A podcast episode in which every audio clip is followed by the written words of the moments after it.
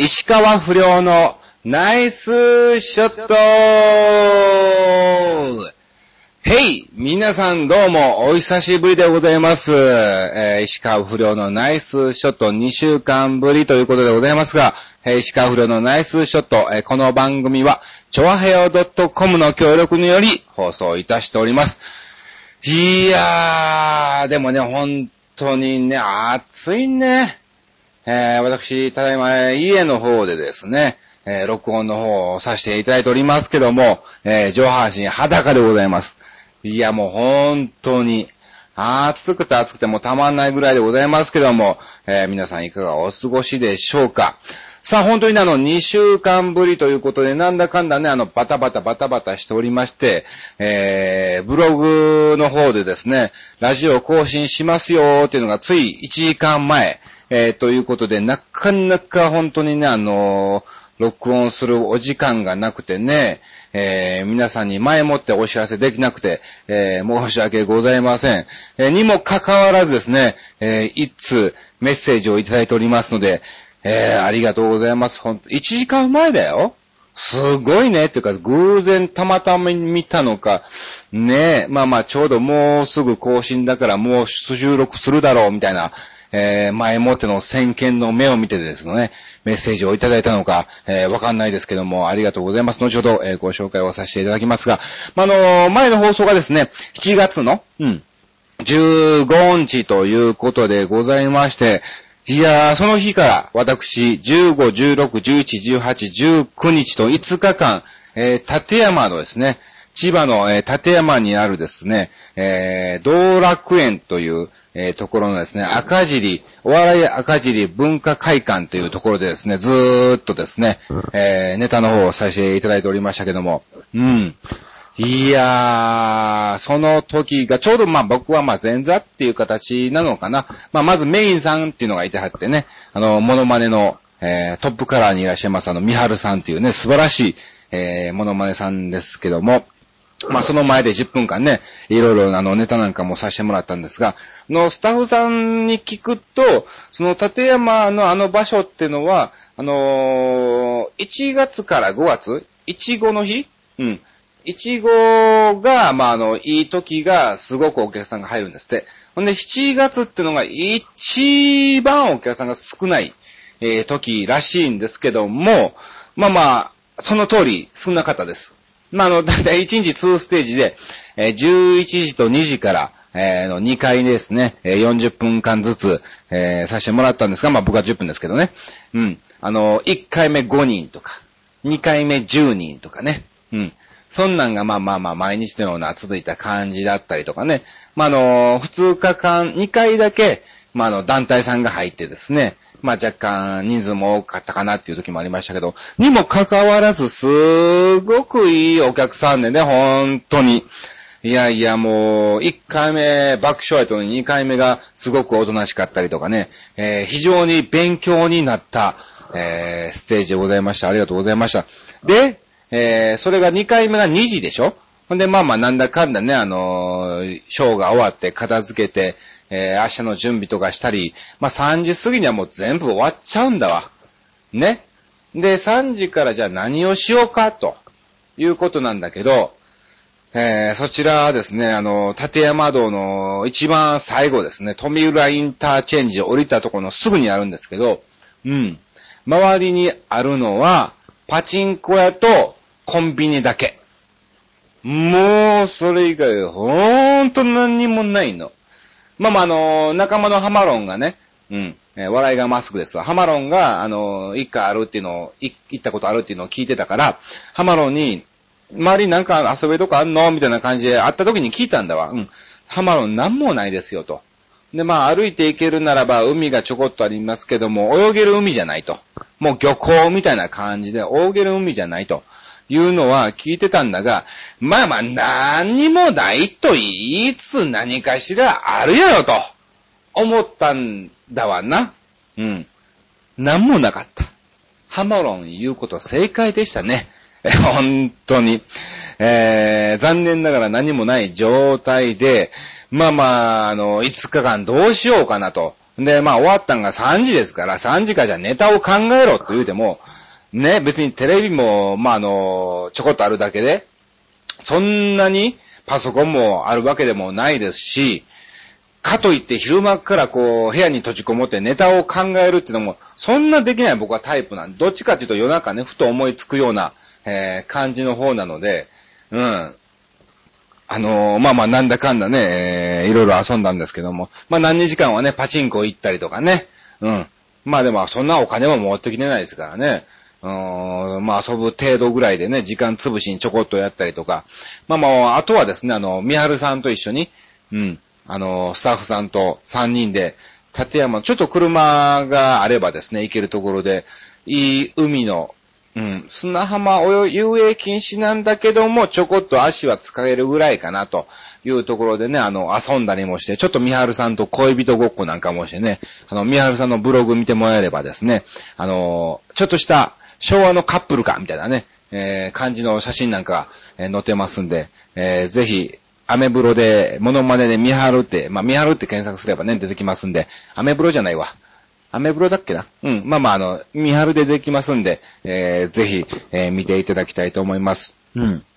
いや、でも本当に、えー、素晴らしい場所でしたんでね。なんかあの、いろいろね、あのー、ポスターなんかも貼ってね、あ、知ってる知ってるとか、ノエルコイルショーもね、来てたりとか、ボンコボンショーも来てたりとか、宮田洋賞とかね、えー、そんなんも来てたりとかですね。あと、なんかいろんなところで、いろんな人と繋がってね、ちょっと、えーっていうのが、えー、多かった5日間ですね。まあ、例えば、ま、あの、僕上京してきた時に、まあ、あの、パチンコ屋さんでバイトをしてて、そこで知り合った方の紹介で、まあ、あの、ある人をね、深野さんっていう人、まあいいや、深野さんっていう人をね、紹介してもらって、うん。で、深野さんとじゃあ3人で日本ネットは、まあ前の前のコンビですね、日本ネットっていう、えー、コンビでしたけども、えー、その時にね、まああの、じゃあ3人で、えー、事務所をやって、お前ら売り出すかみたいな感じでね、まあまあそ、そこからまあ残念ながらそれはね、あの、ほしゃってしまったんですけども、まああの、付き合いとしてはね、深野さんもすごくお世話になってて、で、またその深野さんも今はですね、えー、あゆかわさん、うん。八代明さんのモノマネをする、あゆかわさんのね、マネージャーとして、えー、動いててね、またそのあゆかわさんが、僕が終わった来週、次の週にずっと公演だったりとかね。あ、そうなんですか、みたいな感じでまた連絡を取り合ったりもしてね。いろんなところでまた、あの、今まで付き合ってた縁が、より深くなったみたいなね、えー、感じでございました。うん。で、まあ、15、16、11、18、19と、えー、行ってまいりまして、19日にはもうステージ終わってすぐにもう逃げるように、えー、東京の方に帰ってまいりましてね。いやー、でもまた行きたいなというね、えー、お仕事でしたけども。え次の日20日にはね、浅草東洋館に、うん、出たりとかですね。そして、えー、21日にはですね、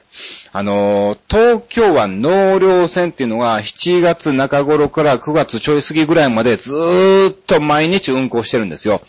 あのー、竹芝桟橋からですね、うん、運行しても何、2000人ぐらい乗れんのかな？わかんない。すんごい大きな船の中で、まあ、の、ゴールデンミュージック、僕の所属するゴールデンミュージックのお笑い部門が7月21日にそのステージを担当すると、えー、いうことになってましてね、前々からいろんなね、あの、練習稽古なんかもしてたんですけども、えー、その本番が7月21日ということで、まあ、あの、行ってきたんですが、すごかった。うん。どうなんのかなと。うん。あのー、まあ、僕のゴールデンミュージックの所属する事務所でお笑い部門っていうのは、まあ、の、石川不良僕とですね、あと、ホットドッグっていう、まあ、の、男性二人コンビですね。そしてもう一組が男女コンビのピンクインパクトっていう芸人なんですけども、まあ、男女コンビでね、まだ一年ぐらいなのかな。で、まあまあ、あの、もちろん前もってね、どういうネタをするんだと、もうマネージャーとね、あの、そういうネタ会議なんかもするじゃないですか。で、まあまあ、いろんなもうネタを持ってくるんですけども、まあ、マネージャーが見ても、僕が見ても、そのネタじゃ無理だろうと。いうことで、ピンクインパクトは残念ながら、えー、ネタはカットで、えー、MC のみという形になったんですけども、うん。まあまあ、頑張ってね、えー、やってましたが、その日、船に乗ったのが、1500人ぐらいいたんだって。ああ。1500人ですよ。まあまあ僕ら前もって、あの、お客さんよりも先にね、あの、音響、音響チェックとかもするんで、前もって入ってたんですが、えー、乗客、えー、客入りしますという風になったら、ずーっーっともうね、もう浴衣を着た女性なり、うん男性なりがもう若いカップとかがいっぱいいっぱいいっぱい乗ってきましてね。で、まあなんかちょうどその日に、な、朝日新聞かなんかで納涼船やってますよっていうなんかね、あのーそういうお知らせ情報的なんかもね、あの、あったりもして、なのか、しかかわらずなのか。まああの、いいんです。すごくいいんです。あの、2500円で飲み放題。そう。ソフトドリンク、お酒とかね、ビールとかも飲み放題。うん。で、かつ、ね、まあ、あの、ショーが見れて、ほんで、まあ、あの、レインボーブリッジの下回ったりとか、ぐるっと東京湾をね、あの、クルージングするわけですわ。まあ、2500円払って船乗るだけでも安いにもかかわらず、お酒がまず飲み放題だと。まあ、の、食べ物はもちろん別料金なんですけども、まあでも、屋台みたいな感じでいっぱい売ってますから、うん。そんなに値段もね、高くなく、えー非常にいい感じの、えーまあ夏休みぜひ子供がいてたらね、喜ぶんじゃないかと、連れて行けばね、喜ぶんじゃないかなっていうような、えークルージングでしたね。うん。にもかかわらず、えー我々の舞台も見れるという、ねえ、ー素晴らしい企画なんですが、お客さんが1500人ぐらい乗ったんですって。うん。ほんで、まあまあ、あの、本番を迎えるわけなんですけども、本番前にどういう客層なのかなと見に行ったんですが、もうほんと歩けないぐらいの、えー、混み具合でしたね。で、いざ本番を迎えたんですが、別に、あのね、あの、デッキの上でするわけですから、そういう袖囲いとかそういうのも何もないので、まあ、あの楽屋からね、ステージに行くのにもバレバレみたいな、えー、私、出落ちにもかかわらず、バレバレなんですが、えー横でね、あの、まずピンクインパクトが司会で出ました、えーホットドッグ出ました、ほんで、そして僕が出ますっていう時にまでも、もうお客さんが常に横で、りょうくん、りょうくんと、えー話しかけてくるような状態でした。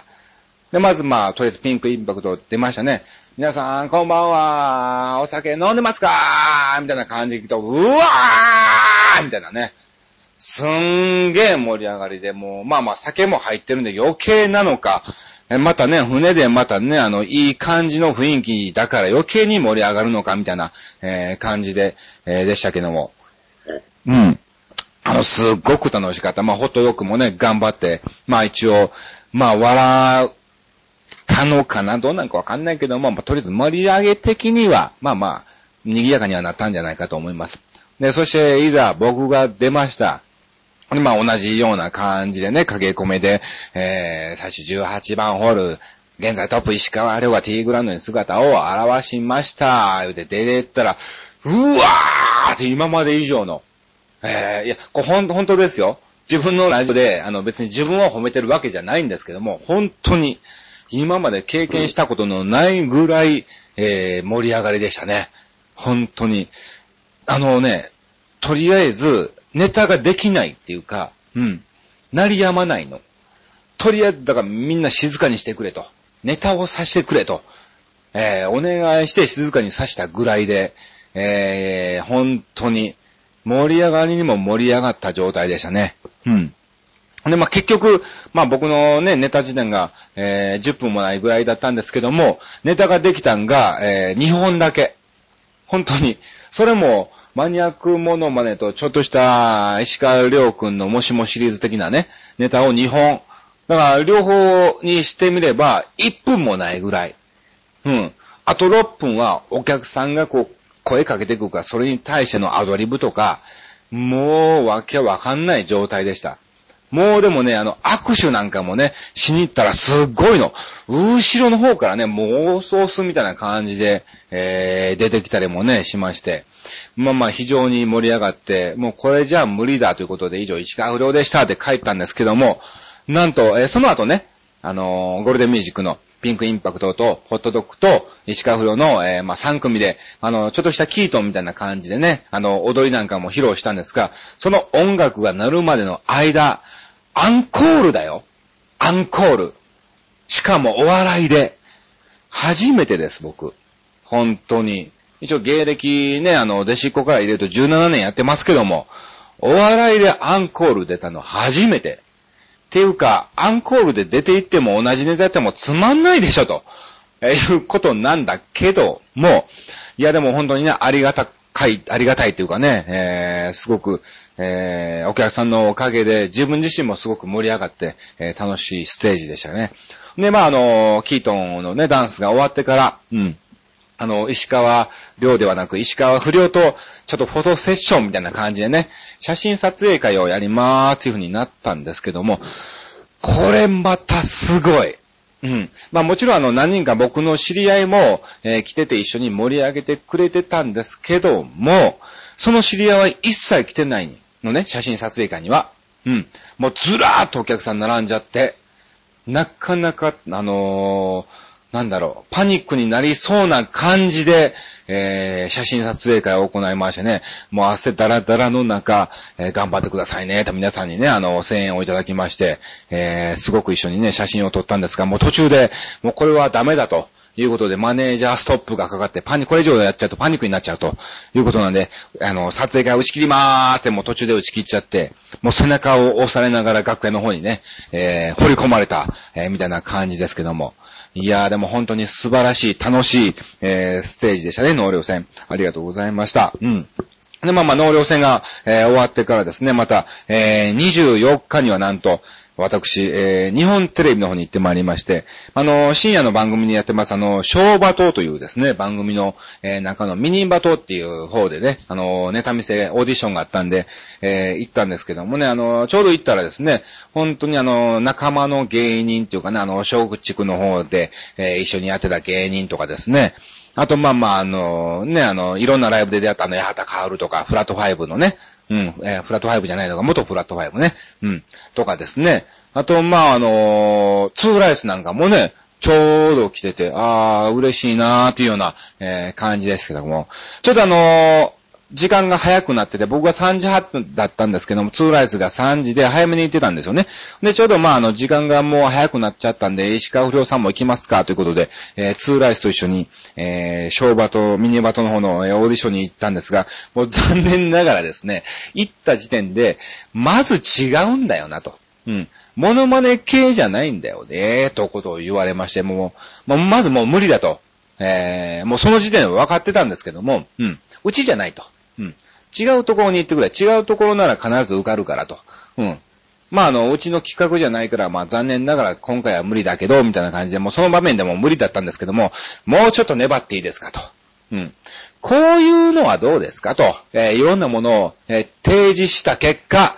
無理でしたね。うん。非常に、えー、粘ったんですが、え、途中でツーライスも参加してですね、え、3人でちょっと頑張ってみたんですが、うん。あの残念ながら、え無理ということで。まあ、でもあの、そのね、えスタッフさんにはなんとかね、え顔というか、まあ、あの、石川亮の、えモノマネをする芸人がいてるっていうのはね、え覚えてもらったんで、まあ、それだけでもいいのかなと。えいう感じでございます。そして、その日の夜にはですね、あの、ちょうど雷ライブで浅草東洋館の方で、えー、あったんで、ちょっと出番も、てかな、あの、ツーライスも一緒だったんで、そのまま、えー、3人で、えー、浅草の方に向かいましてね、東洋館の方に入ったんですけども、いやー、でも東洋館のは、なんかね、楽屋はすごく落ち着くというのかね。まあ、あの、僕のホームグラウンドといっても過言ではない、えー、劇場ですからね。えー、まあ、あの、まあ、知り合いの芸人もいっぱいいますから、うん。すごくいい感じなんですけども。まあ、あの、ちょうど大阪の友達が、えー、東京に遊びに来てたんで、ね、あの、雷ライブ見に行くということで、まあ、あの、見に来てくれたんですが、まあ、あの、結局友達もね、途中で帰る予定だったんですが、なんか面白すぎて、最後まで見ちゃったってことで、もう僕はもう次の日ね、えー、仙台で朝早かったんで、うん、もう途中で、えー、友達置いて帰っちゃったんですけども、うん。またその時にね、あの、MC が今、坂本ちゃんが入ってるんですよ。うん。あの、さ、岡本坂本ちゃんね。すごく楽屋で口説かれました。本当に。いやー、もうな、なんていうのかな。全然こっち完全に否定してて、あの先輩だけどごめんなと、えー、タメ口で突っ込んでる感じなんですけども、私たち気が合うわね、みたいな感じで、えー、取られちゃいましてね。まあまあでもあの、なかなかあの、楽しい、えー、坂本兄さん、坂本姉さんなのかよくわかんないけどもね、えー、雷ライブの方に行ってまいりまして。そして翌日25日には、はい、えー、仙台の冠祭に行ってまいりました。いやー、あの、6月にもね、一応宮城の方の、えー、いか、栗原っていうところにね、行かしていただきまして、えー、またの翌月に仙台に行かせていただくのは非常にありがたいなと思ったんですが、ちょうどあの、同じ事務所の先輩で演歌の方で活躍されてます、音羽忍さん。はい。えー、がメインで、まあ僕がね、あの前で一緒に行かしてもらったんですけども、ちょうどその日、音羽忍さんと会うのが初めてだったんですよね。で、以前に、あのー、コーダシンさん、同じ、もちろんこれも同じ事務所の先輩なんですけども、コーダシンさんのラジオ番組に呼ばれた時に、うちには忍っていう手強い女がいてるからなと。うん。うわーと。えー、音羽忍さんすんげえ怖いのかなお笑いに厳しいっていうのを、高田新さんからすごく聞かされてたので、非常にドキドキドキドキしながら、えー、お会いしたんですけども、全く逆でした。はあ、非常に、まあ、あの、優しい、まあ、あの、歳もね、あの、僕より歳、実際年下なんですよね。うん。若いお姉さんでして、うん。まあ、あの、先輩がほら先ですから、あの、お姉さんなんですけども、うん。あの、優しいお姉さんで、天然っていうかね、あの、音羽忍さんは僕が見る限りバラエティの素質絶対あります。本当にあの、まあ、演歌は演歌でもすごく素晴らしいんですけども、それだけじゃ非常にもったいないので、なんとか僕が売れてですね、まあ、僕の冠番組なんかできたらですね、ぜひ、音羽忍さんのそのバラエティキャラを、何としてでもあの、引き出したいなというぐらいの、はい、面白い方です。うん。先輩なんだけど、あんたが悪いと、こう突っ込んじゃった、えー、ぐらいですから。うん、えー、非常に楽しい旅でしたね。でもね、あの、なんか仙台に行った気がしないんだよな。仙台の根の白石橋っていうのかな。うん。結構あの、仙台駅から車で1時間近く行ったところなんですけども、うん。あのー、まあまあ、の、だから3時の新幹線乗りまして、えー、4時半に仙台駅着きました。で、まあ、すぐに迎えに来てるので、っていうことで、えー、1時間ぐらい車で移動したけど、6、時半ぐらいに現場に着いたのかな。ほんで、時間が6時半からです、ということで、1時間しかないので、もう慌てて、えー、お食事をいただいて、まあ、あの衣装なんかもね、着替えて、あの、オートチェックなんかもして、えもうすぐ出番ですよね。うん。で、出番終わって、えー、しのぶ姉さんの出番も終わりました。着替えました。もう時間がないので飛び出しです。えー、帰りの新幹線の時間がもう決まっちゃってるのにね、えー、飛び出して、はい。えー、仙台駅に向かって、で、またそこからね、1時間近く、まあ1時間かかってないかな、帰りは。うん。行って、ほんでちょこっと、えー、お土産を買ったんで、まあそのお土産をゆっくり選んでる時間もないので、ちょうどあの、しのぶ姉さんが、このホヤの一夜漬けがすごく美味しいよっていうのをね、おっしゃってたんで、じゃあ僕もそれ買いますっていうので一緒に、えー、買いまして、もうすぐにまた新幹線に飛び乗って、ほんでまああの、また東京駅に着いたみたいな感じで、全然仙台は全く、えー、味わうこともなく、仙台だからまあ今の時期ね、別に雪降ってるわけでもないし、うわーっていう何もない状態でですね、まあまああの仙台を後にしたんですが、ちょうどその日あの、サンドがね、うん、サンドイッチマンね、あの、ダッツさんの方に、これから仙台行ってきまーっていう風にメールしたら、俺らも今仙台だよ、みたいなね、返信が返ってきて、ああ、そうなんや、と思いつつ、まああの、新幹線で会えたらいいな思ってたんですけども、うん。まあ、あの、サンドイッチマンにも会えることもなくですね。まあまあ、普通に、えー、帰ってきちゃったみたいな感じですけども。うん。もうちょっとなんかね、仙台っぽいのをね、味わいたかったなと思うんですが。うん。まあでも、あの、非常に、えー、楽しい、えー、お祭りでしたね。うん。なかなかお客さんもですね、たくさん集まっていただきまして、もうやっぱり夏休みが入ってるのかね、ちっちゃい子供たちからね、おじいちゃんおばあちゃんお父さんお母さんともう老若にゃんの問わずで、えー、もう昼間からお酒飲んでるような、えー、感じでしたけども、えー、非常に楽しかったです。本当にね、なんだかんだね、あの、2週間バタバタバタバタしておりまして、なかなかね、ラジオの更新をいつするかっていうのもね、決めれない状態でしたけども、また、えー、今日、だから28日でしょ？だから今日28日も、えー、日が変わったらこれが更新されるわけなんですが、えー、私、え、今日のだからですね、え、お昼間、28日、えー、トンネルズの、えー、皆さんのおかげですの、細かすぎて伝わらないものまねの方に、えー、オーディションに行ってまいりたいと思いますんで、えー、皆さん楽しみにしていただきたいと思います。まあ、もう結果がどうなるのか本当わかんないんだよね。えー、日テレのね、モノマネもあの、前行かしてもらったんですが、残念ながらあの、落とされてまして、なんで落とされたのか、えー、よくわかんないぐらいなんですけども、まあまあちょこでいろんなね、えー、まあ関係なんかもあって、残念ながら、うん、落ちちゃったみたいなんですが、まあまああの、トンネルズの、はい、トンネルズさんの細かすぎて伝わらないものまで何としてでも、えー、使っていきたいと思いますんで、えー、楽しみにしていただきたいと思います。まあ、その代わり、あの、31日にはですね、はい、フジテレビ、えー、モノマネ紅白、えー、の方にね、え、こちらもオーディションの方に行かせていただきますんで、そっちの方はなんとしがみついてでも必ず、え、受かりたいと思います。えー、ぜひ見に来ていただき、え、まあ、あのね、オンエアされた時にはですね、え、見てメッセージなんかもどんどんとね、いただければと思います。さあ、え、なんかいつの間にか告知みたいになってますけども、まあ、の、今週、え、のテーマ、今回のテーマはですね、えー、なんだっけ？何したんだっけ？俺、夏休みだっけな？はい、にしたんだと思います。えー、ということでメッセージをいただいております。えー、チンミさんからいただきました。ありがとうございます。毎週毎週毎回毎回本当にね、ごめんなさいね。あの、1時間前に、えー、ブログで収録しますってメッセージいただきました。本当にありがとうございます。えー、チンミさん。こんにちは、不良さん、こんにちは。夏休みの思い出を投稿しますね。はいはい。中学1年の夏休みの宿題で、英語の書き取り的なものがあったんですが、ギリギリまでやらなくて、夏休みの最後の方になって、大慌て的なことになってしまった私は、母親と兄に手伝ってもらったんです。あー、まあよくあることですよね。うん。それでなんとか提出して一安心と思ったら先生から課題が戻ってきたとき、途中から字が急に綺麗になってますねーってコメントが。え最初のうちは自分でやっていたのが途中から家族にやってもらってるから字も変わってるわけで、まあそうだよな、先生はそれをお見通しだったんですね。うん。それ以来心を入れ替えて夏休みの宿題は早めにやるようになりましたと、えー、いただきました。これはね、よくあるお話なんですけども、やっぱりわかりますよ。うん。だって小学校で、中学校か？中学校1年だもんね。中学校1年だからそんな大人の字でもないわけですから、まあ兄ちゃんならね、もうほら中学校3年とか、まあそこそこでしょうから、それなりに高校生とかだったらもうしっかりとして字も書きますし、うん。特に英語なんてね、あのー、すごく書き方に、えー、癖が出ますから、もう完全にバレちゃいますよね。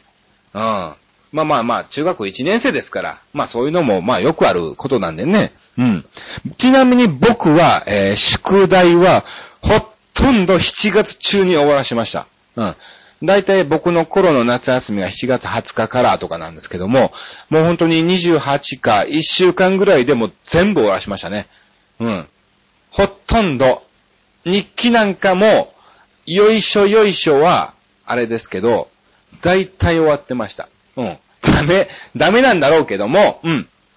まあまあまあまあ、まあ、適当にね、もちろん嘘ではないですよ。それをするつもりで書いて今日は、うん、ゆうきくんと遊びました、みたいな感じで書いて、まあ大体、あの、ゆうきけんじっていうのがいてるんですけども、仲いいね、友達がいてて、そいつともう夏休み中ほとんど、半分以上そいつと遊んでたような感じだったんで、うん。大体そいつの名前を書いて一緒に遊んだ野球しました。大体あの、やることも一緒なんですよ。うん、近くの公園で野球したいとかね。うん、そういうのだったんで、まあそういうのを買いたいとか、もう今日はお母さんと一緒に買い、スーパーに買い物を行きましたとか、まあまあそれもね、えー、なきにしもあらずの状態ですから、その日じゃなくても次の日同じような買い物もしてたりもするんで、えー、ダメなんだけどね。うん。まあそういうふうに、まああの、天気予報だけ残しといてね、えー、そこら辺は週間天気予報で一気に変えちゃうみたいなのもね、ありましたけども、うん。あの、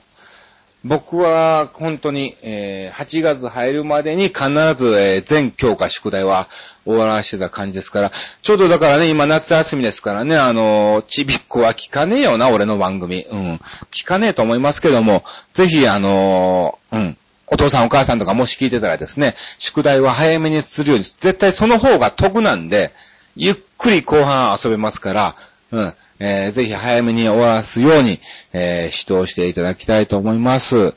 いや、本当にいろんなね、夏休みも思い出もありますが、なんか大人になってからなのか、ちょうど今ちょうど時期的に夏休みなんですが、夏休みっていうのがね、感じないんだよね。まあだから別に僕らのね、仕事なんて休みがあってないようなもんですから、うん、いつがこう夏休みってのも全くないわけで、うん。あればあるほどありがたいっていうね、仕事があればあるほどありがたいっていう感じですからね。うん。全く夏を感じないというかね、えー、泳ぎにももちろん行かないしね、最近ね。だからほんとこの間、ミハルさんと一緒に海に行ったんが、久しぶり、ちょこっとね、テンション上がっちゃってね、えー、ズボン濡れてもいいや感じで海に入っちゃいましたけどもね、えー、夏を満喫できるのかな、今回は。なんとか、えー、少しでもね、夏を味わいたいと思います。えー、チミさんどうもありがとうございました。さあ、えー、ということで、あっという間に、えー、お時間が来ましたので、告知の方をさせていただきます。えー、8月9日ですね、えー、こちら、ブーマーライブの方が出演します。えー、場所が新宿バイタスですね、えー、19時開演でございます。だから6時半会場かな。はい。ぜひぜひ、あの、小梅さんとか結構いいメンバーも出ますんで、うん。僕と、あとまあ、ブーマーさんとか、プリンプリンさんとか、もう本当に豪華メンバーが出ます、ぜひ皆さん、えー、見に来ていただきたいと思います。あ、そして7月30日は豊川の方にもね、えー、出演します。よろしくお願いします。そして、えー、もしかすると、まあ、いっか。これは、えー、なんかね、8月6日あたりに、えー、TBS ラジオにどうのこうのっていうさっき電話あったんですけども、これも定かではないので、まあ、決まり次第、えー、僕のアメブロのホームページの方にね、えー、お知らせしますので、ぜひ、えー、聞いていただきたいと思います。よろしくお願いします。さあ、えー、8月10日のもね、あの、決まってるのか決まってないのかまだわかんないけども、まあ、あの、チラシには載ってないかもしれませんが、またちょくちょく出ると思いますんで、え、見に来ていただきたいと思います。よろしくお願いします。あ、そして、次回の更新が8月11になるのかな？ん？え、今日28でしょ？うん。だから11日になるんだけども、えー、8月18日はですね、えー、阿佐ヶ谷ロフトの方で、えー、みはるさんともう一人の、えー、えー、ゆ、ゆ、ゆ、ゆ、ゆ、ゆうたろうさん、ゆうじろうさんかな？かなんかがあの、お二人の、えー、モノマネライブがあって、それに僕も、えー、出演をさせていただけるということなんで、まあまあ、またまたあの、そういう詳しいことはですね、えー、僕のアメブロの、はい、えー、方に記載しますんで、ぜひ、えー、見に来ていただきたいと思います。さあ、ということで、えー、今回も、えー、ゲストなしで私一人でダラダラダラダラダラダラダラダラとただ2週間あった出来事を、えー、お話しさせていただきまして、えー、全く笑いもない状態でしたけども、まあまああの、まあ石川不良の、まあこの番組はね、石川不良の、まあプライベート的な、はい、あの、ラジオ番組でございますんで、まあまあ、あの、笑いなどは一切期待せずにですね、えー、聞いていただきたいと思います。えー、本当に今回もお聞きいただきましてどうもありがとうございました。以上、石川不良のナイスショットでした。さよなら